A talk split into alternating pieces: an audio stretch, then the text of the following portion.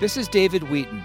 The following is a TCW short take, a bite sized highlight from the Christian Worldview radio program. You can hear the full program at thechristianworldview.org. Why are the opening chapters of the Bible in Genesis so important to understanding the rest of Scripture? The early chapters of Genesis um, are so, so important to shaping our understanding of the rest of scripture, but also the world. I mean, they're, they're making worldview claims. So if you if you spend time in those first few chapters, there are claims being made, as I just said in that soundbite, as to the nature of God Himself, creation, mankind, sin. I mean, the list goes on and on and on, and the claims being made influence just about everything you could thereafter consider. So the doctrine of image bearing, that that lays a claim as to who we are and what we're supposed to be doing. Any question that you might have thereafter about mankind, about humanity, is informed by a proper understanding of that single doctrine of image bearing as it's given in Genesis chapter 1. And, and we could say that of, of any of those key doctrines.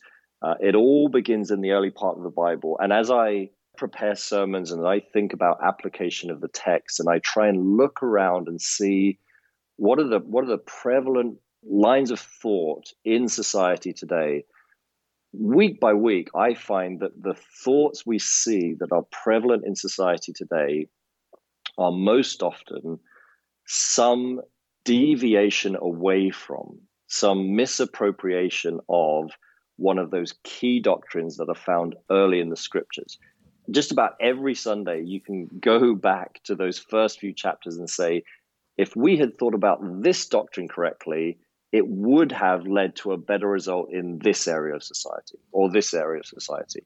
You know, I, I don't want to overstate the case, but I often think with with our relationships on a societal level, so many issues that we see would be correctly addressed if we just understood what it was to be an image bearer.